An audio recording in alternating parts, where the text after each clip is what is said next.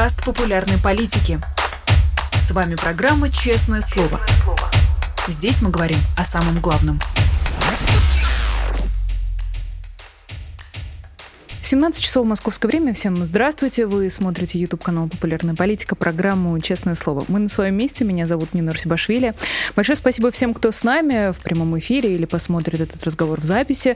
Напоминаю подписаться и поставить лайки. Если вдруг у вас есть вопросы, комментарии, замечания, прислать их в чат, в суперчат или просто в комментариях к этому видео.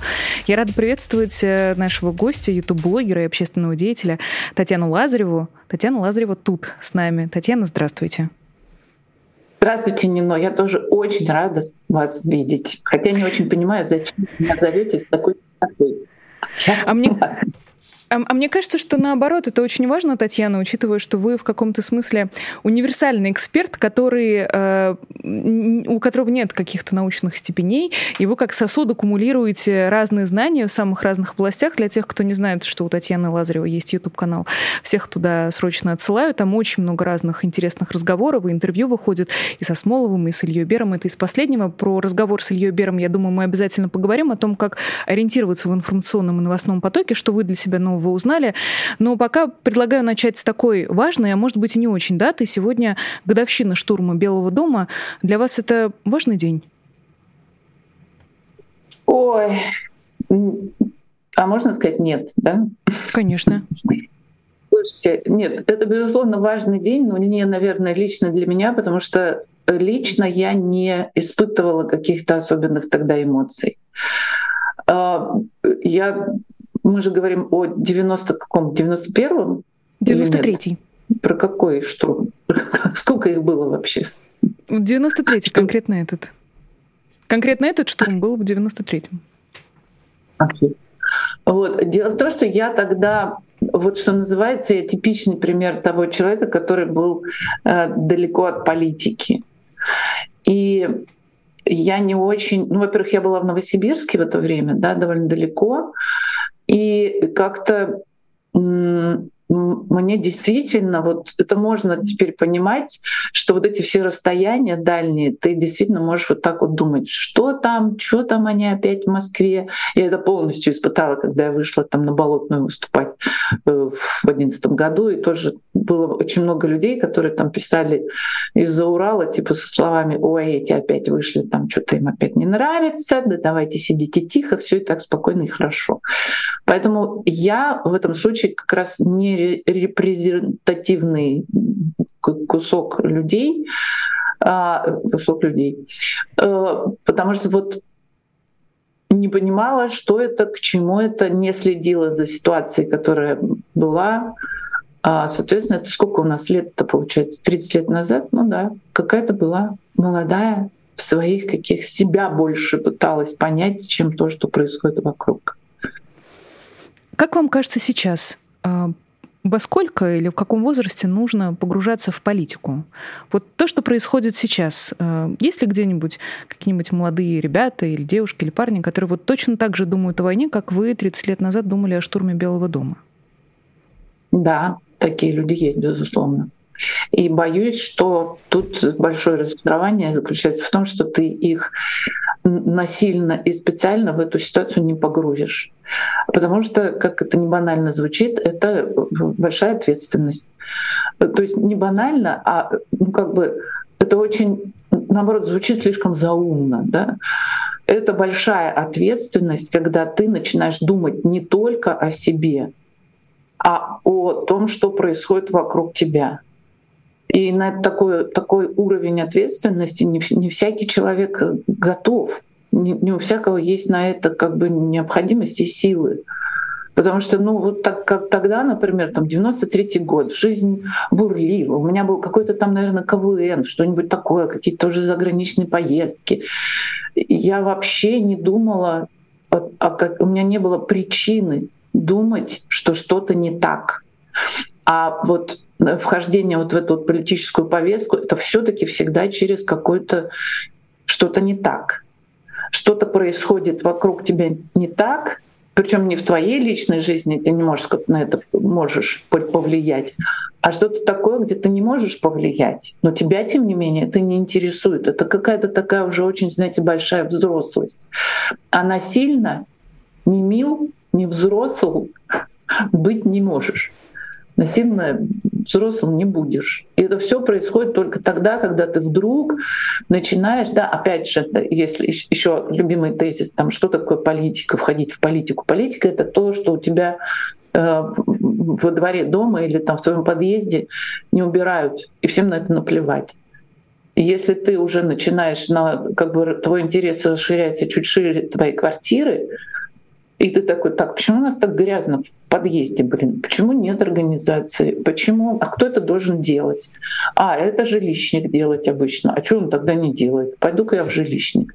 Приходишь, знаешь, в жилищник, там получаешь по щам, ходишь обратно, думаешь, не пойду я в эту политику, пусть лучше у меня будет грязно. Или наоборот, ты говоришь, нет, знаете что, вы не имеете права, вы должны это делать, и я буду отставить свои интересы. Кто тут у нас муниципальный депутат.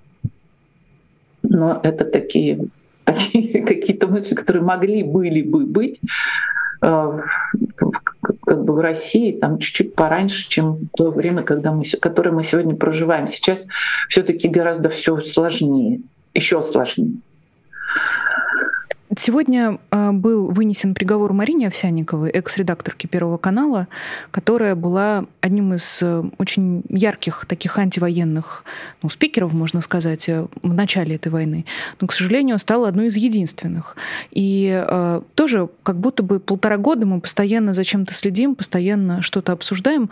В вашем ощущении, в вашем восприятии э, люди стали дальше от войны? А, люди привыкли к войне. А, может быть, вы через ваши комментарии или через людей, с которыми вы общаетесь, а, можете сказать, как, как эта дистанция регулируется? Она в какую сторону? Она растет или уменьшается? Люди стали ближе или дальше от войны за эти полтора года? Ну, не, ну давайте, давайте сразу оговоримся, что это мое личное ощущение. Конечно, да? Я безусловно, да не говорим о том, что я вот я очень не люблю вот это все россияне, там все украинцы, не-не-не. Это мое личное наблюдение, но оно действительно а, я довольно много наблюдаю и даже больше того скажу, внимательно слежу. И более того, поскольку я все-таки публичный человек и все-таки общаюсь в публичном пространстве не только там в соцсетях, но и с людьми, а, то, в общем, я, конечно, наблюдаю с каким-то тихим глубоким ужасом и каким-то подступающим еще большим чувством вины, что война уходит из повестки, что а, основная повестка — это уже не тот шок, который был в начале войны, а то, что мы прожили эту травму, и у нас начинается новая жизнь. Это как проживание эмоций. Да? Вот у меня как раз будет на, на YouTube выпуск скоро с, про психосоматику и про психотерапию. Но когда ты проживаешь эти эмоции, ты можешь жить дальше. Но мы-то живем дальше, а война-то не, не закончилась. И я действительно вижу, как люди начинают жить дальше. Да, даже, причем даже мои друзья из Украины. И это тоже совершенно нормально, потому что ты не можешь жить все время с, с ужасом, что тебя убьют. Это ты так живешь, но ты стараешься все-таки находить другую какую-то возможность. А уж что говорить о тех, кто, да, допустим, те, кто уехал из там, и Украины, и России, и Беларуси, это все три страны, которые бегут от одного и того же режима. И вы что говорите тех, кто там остался жить в России, действительно, а, на мой взгляд, война уходит вот из, из того, что ты думаешь об этом каждый день и, и задумываешься, как там эти люди под бомбежками и как там эти люди гибнут на фронте, это все уходит.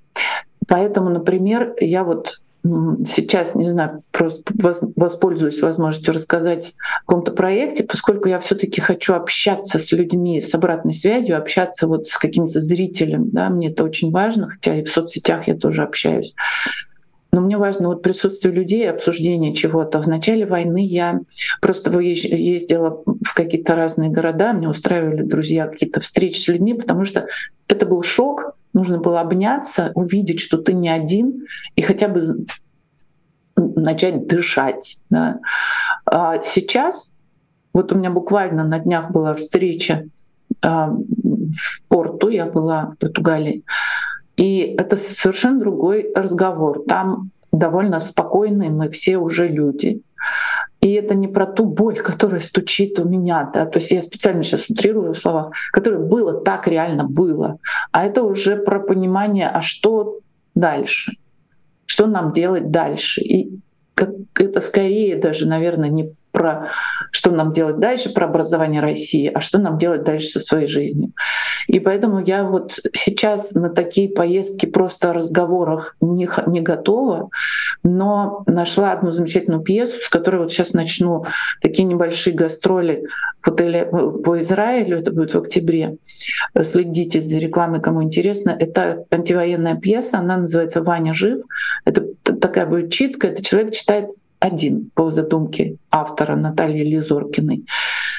Это очень тяжелая пьеса. Это не про смех и не про там, вообще про войну, про смерть, про параллельную жизнь, про солнце и тьму, которая происходит параллельно в жизни. И вот мне кажется, что для меня сейчас, по крайней мере, я не хочу обвинить других артистов там ни в чем, которые не говорят впрямую о войне, я тоже участвую в каких-то там мероприятиях, которые тоже просто про русскую культуру, не про конкретную вот сейчас ситуацию. Но для меня лично мне очень важно вот эту свою, свое какое-то чувство э, возникающее чувство вины про то, что я могу забыть о том, что происходит, мне важно об этом напоминать. Для меня вот эта цитата Чехова, что должен быть всегда человек, который звонит в колокольчик, не помню ее точно, о том, что всегда кто-то должен быть, кто тебе напоминает, вот я себя вот с таким человеком ассоциирую, и мне от этого легче. Опять же, мы все решаем только для того, чтобы нам самим стало от этого легче. И я таким образом буду понимать, что есть еще люди, которые готовы это обсуждать, они спрятались в свои бытовые какие-то скорлупки, в свою бытовую жизнь, которая тоже очень важна, безусловно. А можете чуть подробнее рассказать про пьесу «Ваня жив»? О чем это? К какому чувству она обращается? На какие мысли наводит? Это пьеса, которую удивительным образом Наталья Лизоркина написала в начале марта 22 года. То есть просто ровно сразу после начала войны. Это удивительно, потому что, в общем, все пишущие и говорящие люди, они были но мы это обсуждали уже неоднократно с многими моими друзьями творческими, они были как будто не мы. Они не могли ни писать, ни говорить. То есть это был такой шок, что ты не можешь пользоваться своим обычным языком. Если ты поэт, то ты ну, как бы задыхаешься, да, если ты там драматург, ты не можешь ничего написать. Вот, она написала, и когда я спросила, как это у вас вообще получилось, э, оказалась интересная история, она сказала, что эта пьеса ей просто приснилась. То есть это подсознательно отпущенное такое. А, и она ее записала, и такая коротенькая получилась такая история. Это знаете, это вот на самом деле про по-прежнему существующий вопрос про наших мальчиков. Я сейчас, так скажем, в кавычках да, это делаю, потому что это, это пьеса про мать, а, у которой ребенок ушел на фронт, про российскую мать. И это, в общем, возможность нам всем поговорить о том, а, что есть и в нашем кругу, и, может быть, не в близком, а вокруг, в огром, есть огромное количество людей, которые действительно относятся к войне как к чему-то нормальному. Как тоже какой-то части жизни, что да, ну вот надо идти защищать свою страну от знаю, от кого это, я не, не очень понимаю, честно говоря. Но, в общем, это такая сложная история очень. Пьеса очень сложная.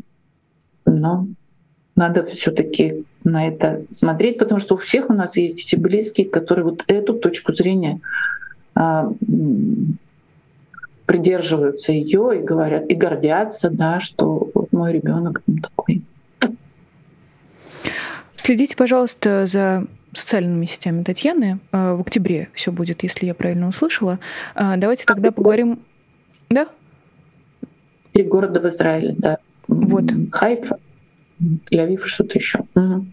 Я думаю, что нас и там слушают, и это важно и ценно для тех, кто сейчас живет в Израиле. А, предлагаю поговорить о пьесе, пример которой уже состоялась с вашим участием. Это а, пьеса тоже читка, насколько я понимаю, а, Артура Соломонова «Как мы хранили Иосифа Виссарионовича».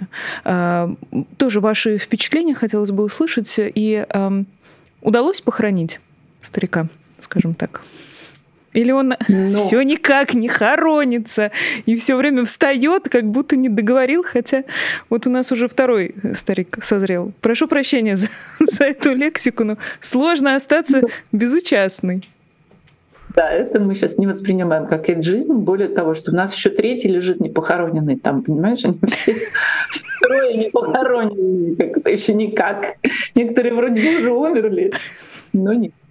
А, я не буду раскрывать сюжет этой пьесы, похоронили или не похоронили. Пусть это будет все таки каким-то там долей любопытства, которое будет закрыто если вы пойдете и посмотрите на этот спектакль, потому что он идет сейчас э, в разных городах Европы, ну вообще в разных городах, не знаю, что Европы, где еще, а, по-моему, в Вене только что было или будет. Вот, кстати говоря, в Берлин 1 э, декабря мы с ней снова, меня снова пригласили, а, поедем. И это такая интересная история для русскоязычного сообщества, конечно, э, которую написал Артур. Э, Артур Соломонов, он же там иногда принимает роль в качестве актера. И более того, в показ этой пьесы, э, читку этой пьесы организует фонд, который в общем, все сборы, которые получаются там в итоге от этого спектакля, от этой читки, все отправляются на помощь Украине. Это очень важно в том числе, поэтому там очень мой любимый формат подвешенных билетов есть. Я это вообще страшно люблю, потому что ну, не может исходить там, ты не в этом городе, а ты хочешь все таки э, как-то поучаствовать и помочь. Вот покупаешь подвешенный билет, а кто-нибудь в этом городе, кто не может пойти, он с благодарностью его принимает и становится зрителем и участником. Пьеса — это, это читка, да, то есть сейчас действительно очень много таких вот быстрых форматов, да, без декораций каких-то мощных, э, то есть такие вещи, которые тебе хочется, чтобы они вот в чистую были донесены, как некий важный текст. А, но тем не менее, вот, по крайней мере, когда мы показывали в Барселоне, где я участвовала, там зрители прямо э, даже так выходили удивленные от того, что это действительно было как разыграно, как практически полноценный спектакль. И э, там, там тоже, да, там тоже очень многие какие-то аллюзии, там, в общем, есть все трое непохороненных в этом тексте, упоминаются, по крайней мере. Вот, правда, не буду ничего рассказывать, прям очень рекомендую. Это трагифарс, это одновременно там и посмеешься, и по погрустишь, э, Поэтому это, в общем, такие да, на которую стоит сходить. Если в вашем городе будет, пожалуйста, идите. Эм, я думаю, что э, это тоже еще одна пометочка в календаре наших зрителей. Э, давайте тогда на одном из э, непохороненных с вами остановимся. Тем более у одного планы просто прям-таки наполеоновские. Говорят, вот-вот объявят о своем выдвижении такой сюрприз, такая радость. Специально ради этого будут строить отдельный форум «Россия» за почти 2 миллиарда рублей, просто чтобы ну, красиво было. Это у вас читка без, декора... без декорации, а там целый отдельный форум, чтобы было чем похвастаться, на что пальчиком указать, что вот не зря на месте своем 20 лет сидел. А, так вот, Программа «Семья семей». Вы вообще поняли, о чем нам пытается сообщить э, команда политехнолога Владимира Путина? Как вы вообще восприняли новость о том, что вот еще, возможно, такая радость на нас свалится в 2024 году? А я не поняла, я неподготовленный сегодня спикер. А это про что, Нино? Это про, про возможность Владимира Путина выдвинуться на очередной пятый срок возможно, он объявит об этом в ноябре на специальном форуме э, с городом именем Россия, который будет где-то там проведен за 1,8 миллиарда рублей, чтобы это было все красиво, там везде выставки разных достижений, разного творчества, хозяйства, вот этого всего. Возможно, скажет, что вот он собирается принимать участие на выборах. Это же большой секрет, это же большая тайна, мы же официально так и не услышали ничего о том, что собирается делать этот человек в марте 2024 года. Э, и более того, кроме одной утечки, есть еще и вторая, что программа Владимира Путина будет строиться на таких сверхконсервативных ценностях. И вообще мы и он — это семья семей, как бы один такой большой ангар, под которым могут все традиционные ценности спрятаться и пережить эти неспокойные времена. Э, поэтому хотела спросить у вас, Татьяна, как вам эта новость? Может быть, я вас сейчас поразила э, или как-то неприятно удивила, может быть, обрадовала? Нет, не но. Если бы я не знала вас как серьезную журналистку, я бы подумала, что вы шутите, наверное. Что Нет? вы? Что вы? Ни в коем разе. Все совершенно серьезно. Хорошо, это ужасно. То, что происходит, это просто ужасно. И самое обидное, что мне реально очень обидно, что людей держат за каких-то дураков. Но, впрочем, а, как показывает опыт э, сын ошибок трудных, как показывает то, вот по какому кольцу мы сейчас опять идем, да, только чуть-чуть на другом уровне, а, что, в общем, все это уже было, все это не ново, и политтехнологи в таких надо гнать поганой метлой, потому что ничего нового они уже придумать не могут. А, семья семей, блин, офигенно, это опять империя. Строить какие-то там выставки достижений народных хозяйств, это тоже не новое, и тратить на них деньги, и показывать, как у нас тут все хорошо, а как там у них все плохо. Это мы проходили уже в 70-е, это холодная война, и там империалисты, и они все отвратительные, а у нас тут все прекрасно и хорошо, и реально люди думали, что у нас все хорошо. Вот. А единственная как бы хорошая новость заключается в том, что ну, нельзя дважды войти в одну и ту же реку, не, не получится у них ничего. И второе, конечно, то, что люди совершенно другие. А, во-первых, наше поколение привыкло и знает, что такое двоемыслие, и и как с этим жить. А новое поколение, которое, может быть, об этом, естественно, не помнит, потому что родилось гораздо позже, чем развалился Советский Союз, у них все таки есть возможность жить не так, как мы, которые не знали ничего, что происходит вокруг. А есть возможность смотреть и сравнивать, и все таки опять же, взрослеть и становиться более ответственными хотя бы за свою жизнь очень ужасно. Зачем вы все, все это мне рассказали, не но? Я не хотела бы об этом знать всем. Потому что мне ужасно обидно за то, что происходит там, и за то, что людей по-прежнему считают, как будто они дебилы какие-то, извините, плохое слово. Ну, такие недоумки, да. Мы сейчас вот вам фигу покажем, палец просто какой-нибудь один, даже без фиги. Фига — это три пальца, это сложно уже. Один покажем и скажем, вот смотрите, какой у нас прекрасный, видите, палец.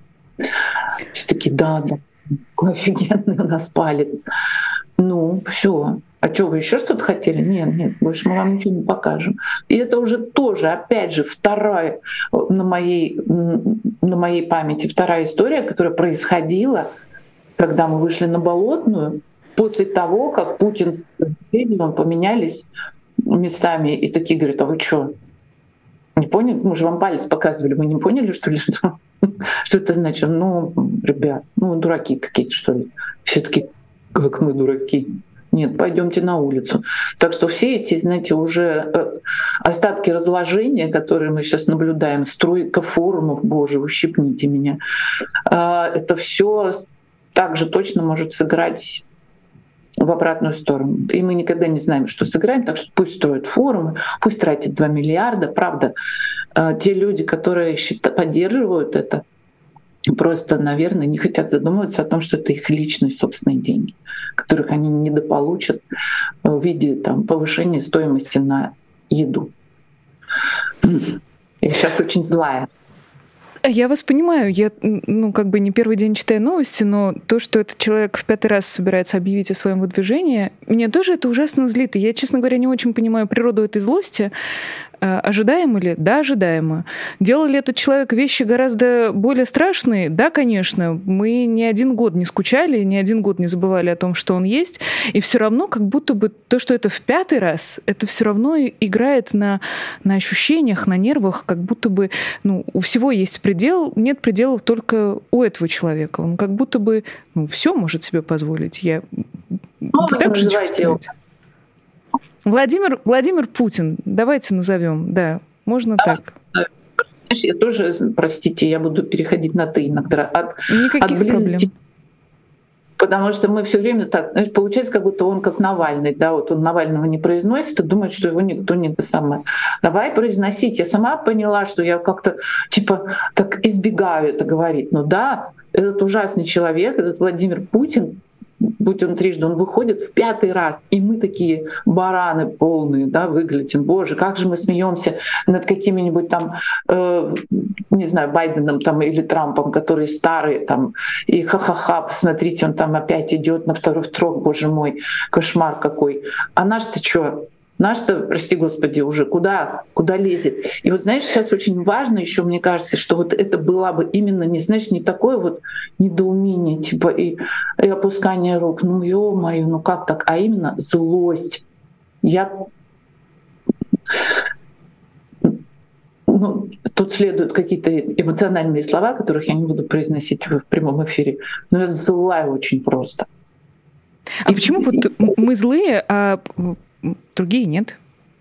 Ну, как бы мы знаем тех, кто тоже злой, но что-то как-то как будто бы, ну, пока самокаты в Москве катаются, пока доставка еды доставляет еду, как будто бы и нет никакой этой злости. Или, может быть, я как-то ошибаюсь, может быть, вот в вашем пузыре, в вашем окружении э, не все злые. Что вы скажете? Послушай, у меня тоже огромное количество людей, с которыми я, правда, не общаюсь и не понимаю, они не в моем пузыре, не в моем окружении, которые действительно, которым там все равно, они не злятся, им хорошо. Они мне очень много пишут в комментариях, что типа, а что тут все хорошо, куда вы там собираетесь, все, чтобы все уехали? Тут у нас все зашибись. А вы меня спрашиваете, почему они не злые? Да потому что у них все нормально, им все нравится, что им злиться-то? Очень же большое количество, вообще-то говоря, мы забываем о них все время, бюджетников в России, которых действительно им платят зарплату, и все хорошо. Вот это такая довольно Ой, пугающая меня такая аудитория, которая тебе не скажет, что они хотят э, закончить войну, потому что им эта война даже на руку. Они больше, ну, сейчас, пожалуйста, ВВП сейчас начнет опять расти. Как ты этим людям скажешь, сейчас мы войну прекратим, ну, вы будете без зарплаты. Ничего, вы нас поддержите. Думаю, что нет. Вот, поэтому там есть огромное количество людей там, и не только там за границей России тоже, которые не злятся. А что им злиться-то? У них все в порядке. Это у нас не в порядке, понимаешь? Те. Понимаешь, те? Вот. И еще не в порядке немного в голове Владимира Путина. Но у нас разный, у нас разный порядок непорядка. У него один порядок непорядка в голове, который ну да, он влияет на нашу жизнь, но опять же, понимаете, а на чью-то другую он влияет э, с другой стороны. И целая страна вот за счет того, что мы сейчас будем производить еще больше оружия, чем раньше, и это будет, на это будет большой спрос. И зарплаты сейчас там, я так понимаю, повыше даже на всех оборонных каких-то там мероприятиях или на всех военных э, заводах. А, ну, такое опасненькая история. И тогда в продолжении этой темы а, я бы хотела вернуться к интервью, которое вышло на YouTube-канале Лазарева тут. Большой и очень интересный разговор с э, Ильей Бером, который профессиональный факт-чекер и э, человек, который работает с фейками. И понятно, что есть один такой эм, большой центр штаб буквально по дезинформации, по распространению пропаганды. Это российский телек. А, и как раз вот для тех, кто пропустил этот разговор, который был у вас с Ильей Бером, попросила бы а, пересказать, что ли, основные тезисы, что вас больше всего зацепило, что вам показалось самым важным, каким знанием вам хочется поделиться там, со мной или с нашими слушателями а, по итогам этого разговора? Ой, вы знаете, я, честно говоря, для меня это было, там довольно много было важных вещей, поэтому я все таки посоветую пойти и посмотреть. Но основная вот эта вещь, которую я и так, наверное, знала, это, про, это заключается в том, что нет, вот я, ее, я была в ней не уверена. Он мне сказал вот эту прекрасную мысль, э, сказал, что на самом деле правда есть.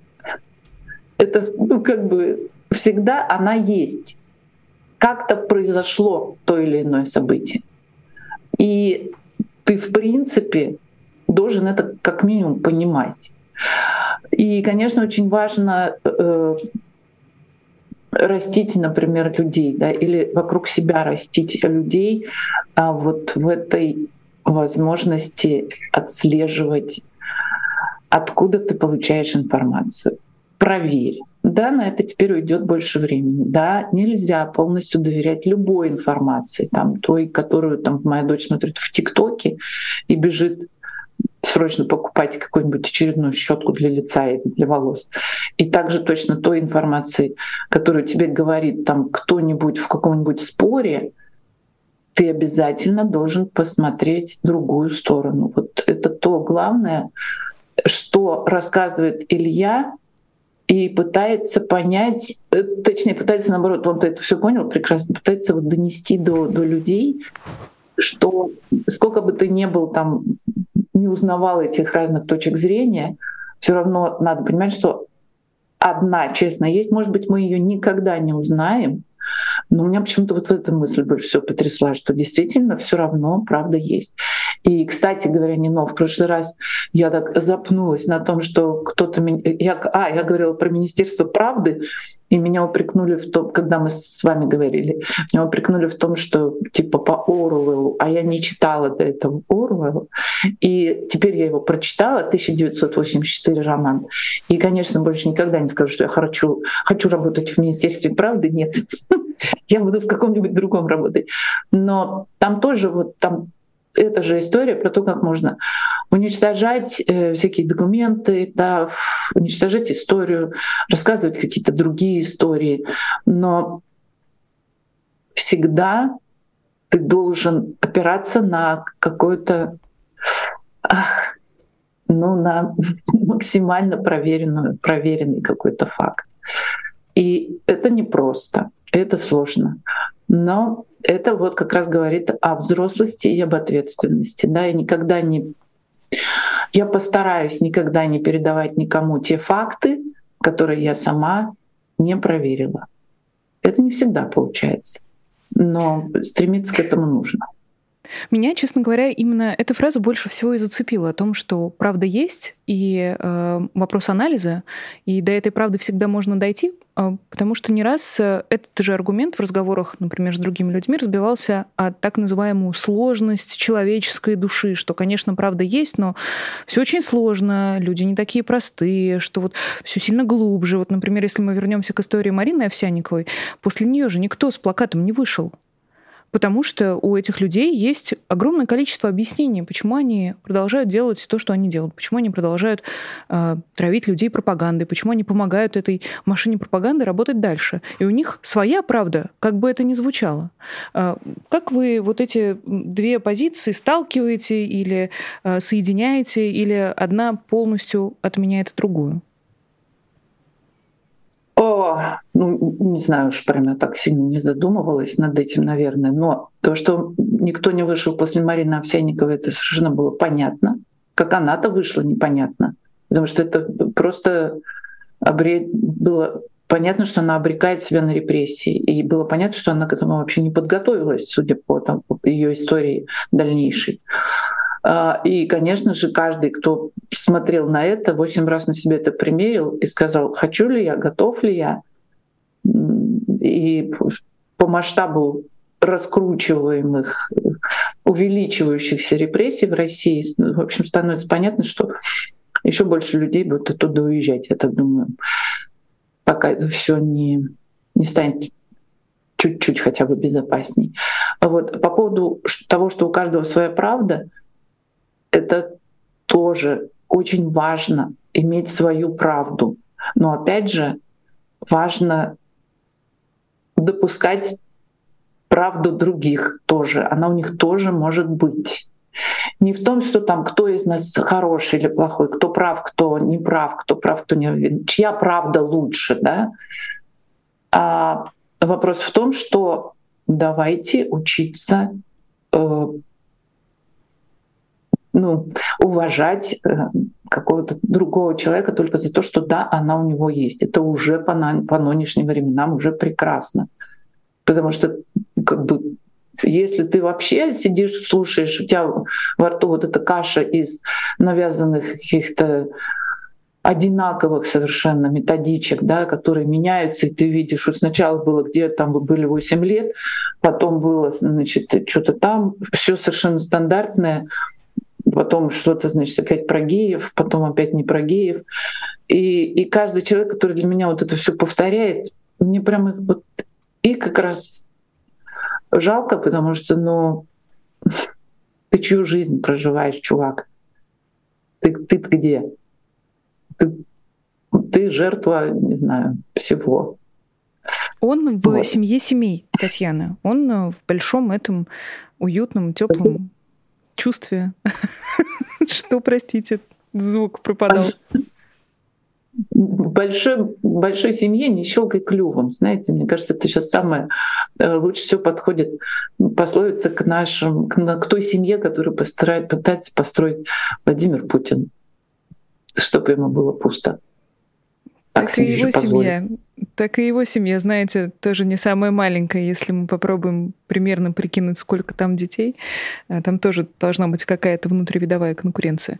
А Продолжая разговор о правде, у нас не так много времени остается. А, у вас же наверняка есть опять же, своя какая-то правда, то, что вы совершенно точно на 100% поняли для себя, можно за эти полтора года, можно там за последние 10 лет, а можно за последние 12, если мы отчитываем с 2011. Вот что-то, в чем вы не сомневаетесь, и что вам кажется самым важным, чем стоило бы поделиться э, с теми, кто нас с вами слушает? Ох, она не самая такая оптимистичная. То, что я понимаю и с возрастом, и с какими-то кратковременными да, событиями, которые происходят в отношении моей страны, в отношении России, я понимаю, что это очень долгая история. А, буквально с кем-то мы недавно общались, э, и ты, ты понимаешь, что даже если, точнее, когда, естественно, когда эта война закончится, то ничего не вернется в обратную какую-то жизнь, да, ничего как раньше не будет. И это означает, просто будет означать начало такого долгого и нового и сложного пути, к которому нужно быть готовым. Поджидая окончания этой войны, нужно иметь, быть в силах. Я все о том же, не но все о том же.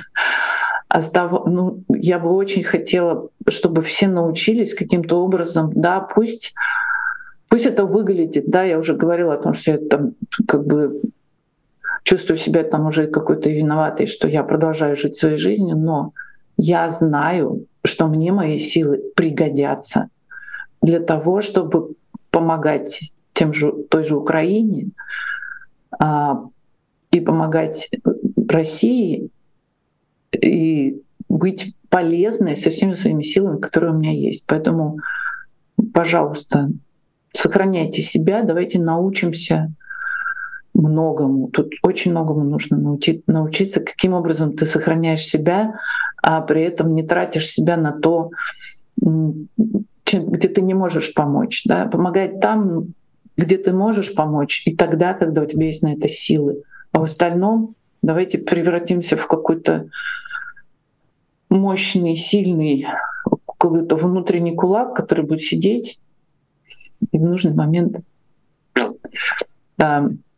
да, ударит, собственно, не знаю уже по, по кому и когда, но, по крайней мере, по тому, что нам будет не нравиться и что мы захотим изменить. Сейчас, к сожалению, такого кулака, который мог бы ударить по Путину, его нет он, возможно, где-то сейчас складывается, мы не знаем где, но чтобы это было возможным, давайте иметь в себе какой-то стержень и хотя бы соломинку, чтобы ее потом сложить вместе с остальными, и чтобы что-то у нас у всех получилось.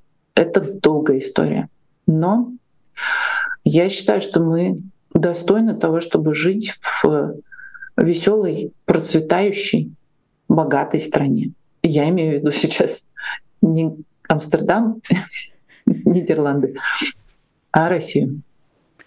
Спасибо вам огромное. Это ютуб-блогер, общественный деятель, актриса Татьяна Лазарева. Спасибо вам за этот разговор. Скажу еще раз э, нашим зрителям, что у Татьяны есть свой ютуб, который называется Лазарева. Тут много разных э, очень интересных разговоров выходит у Татьяны на канале. Ждем разговора с психологом, как я поняла, про терапию и не только. И отправим еще раз всех послушать э, ваш разговор с Ильей Бером о том, как в этом океане информации ориентироваться, чтобы не засосало водоворот с фейками и не все так однозначниками. Э, спасибо вам большое еще раз. И напомню тогда нашим зрителям подписаться и на ваш YouTube-канал и на популярную политику. Везде поставить лайки, э, везде оставить какие-нибудь добрые слова. Количество ботов, которые за вами ходят, Татьяна, меня, честно говоря, поражает. Э, под каждым вашим интервью, под каждым вашим прямым эфиром Прям у них какой-то маячок на вас. Поэтому, дорогие бездельники, займитесь чем-нибудь полезным. Хотя бы в подъезде у себя уберитесь. Э, мы про это сегодня тоже разговаривали. А, большое всем спасибо, друзья, и спасибо за поддержку на Патреоне. Э, и спасибо большое всем, кто был с нами э, сегодня в прямом эфире. Увидимся с вами еще обязательно на популярной политике. Меня зовут Нинора Башвили, поэтому до скорой встречи, друзья. Увидимся еще раз э, и всего доброго. Пока. Вы слушали подкаст «Популярной политики». Мы выходим на Apple Podcast, Google Podcast, Spotify и SoundCloud. А еще Подписывайтесь на наш канал в YouTube.